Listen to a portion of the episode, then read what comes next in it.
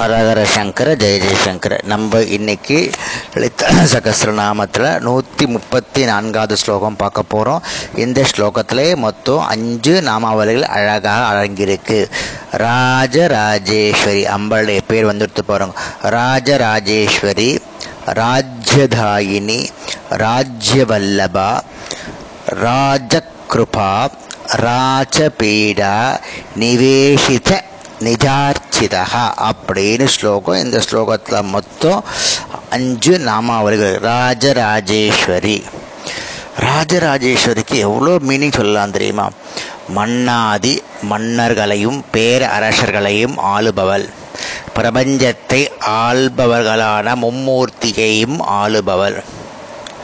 ராஜராஜேஸ்வரி சிவனுடைய பத்தினி. ராஜ ராஜர்களுக்கு ஈஸ்வரி. அதாவது எட்டு திக்குகளும் அதிபதிகளான இந்திரன் முதலிய திக்பாலர்களுக்கும் அவ்வாறே பிரம்மா விஷ்ணு சிவன் ஆகிய மூவருக்கும் ஈஸ்வரி. குபேரனுக்கும் ராஜராஜன் என்ற பெயருடைய அவனுக்கு ஈஸ்வரி. அதனால் அம்பாள் ராஜராஜேஸ்வரி அப்படின்னு நாம அவள் சொல்றோம். ராஜ்ய தாயினி உயர்ந்த ராஜ்யங்களை அருள்பவள். கைலாயம் வைகுண்டம் முதலிய உயர்ந்த சாம்ராஜ்ய பதவி அளிப்பவள். ராஜ்யத்தை கொடுப்பவள்.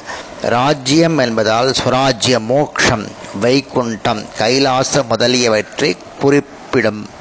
அவற்றை கொடுப்பவள். ராஜராஜ பதத்தினால் குறிப்பிட்ட பல்வேறு திக்பாலவர்கள் முதலியவர்களுடைய பதவிகளுக்கு அளிப்பவள் அப்படின்னு அர்த்தம். வல்லபா பொறுப்பாளி பிரபலமான ராஜ்யத்தின் அதிபதி பொறுப்பாளி பிரபஞ்சம் என்னும் ராஜ்யத்தை ராஜ்யத்திற்கு அதிபதி. அதாவது ஆட்சியில் ஈடுபட்டவள் திறமை உள்ளவள்.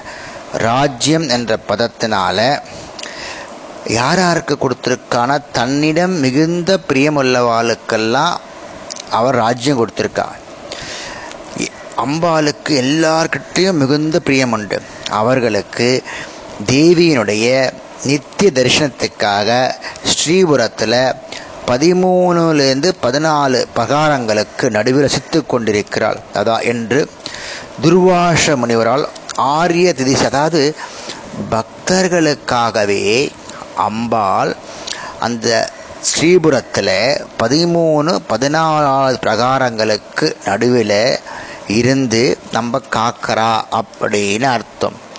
பீட அப்படின்னா ரா பீடம்னா ஆசனமம். ராஜன பெரிய அளவில். கிருப்பைனா கிருப்பானா கிருப்பை. பெரும் கருணை உடையவள். ராஜ கிருபா கருணை வடிவாக பிரகாசிக்க பிரகாசிப்பவள்.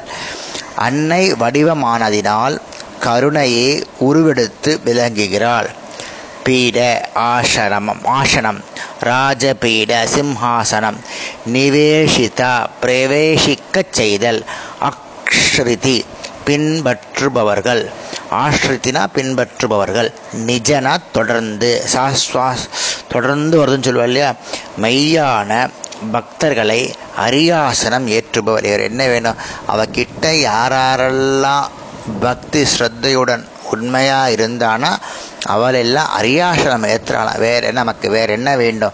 தன்னை அண்டியவர்களை அரச பீடத்தில் அமர்த்தி ரசிப்பவள். எல்லா மீனிங் பாருங்கோ. தன் பக்தர்களுக்கு இந்திரன் முதலிய பதவிகளை கொடுப்பவள். யாருக்கு கொடுத்துருக்கானா? பல அப்படின்றவனுக்கும் திரிவன் சூரதன் முதலியவர்களுக்கெல்லாம் கொடுத்துருக்கா இந்திர பதவி. இம்மாதிரியான அரச தேவ பதவிகளை தேவி அளித்தாலும் அதை துச்சமென புறக்கணித்து அம்பாள் வழிபட்டலேயே இருந்தாலாம் அவர்களுக்கும் இவற்றை விட உயர்ந்த பதவிகளையும் பிரம்ம நிலையுமே அருள்பவர் அதாவது அந்த மாதிரி தேவையில்லையேன்னு சொல்றவாளுக்கு உயர்ந்த பதவிகளால் பிரம்ம நிலையையே அவள் அம்பாள் அரும்பா. சில பேருக்கெல்லாம் பதவி கொடுத்தா வேண்டாம் நீ உங்களுடைய இருக்கேன். எனக்கு அதுவே போதும் அப்படின்னு சொல்லக்கூடிய ஆளும் இருக்காள்.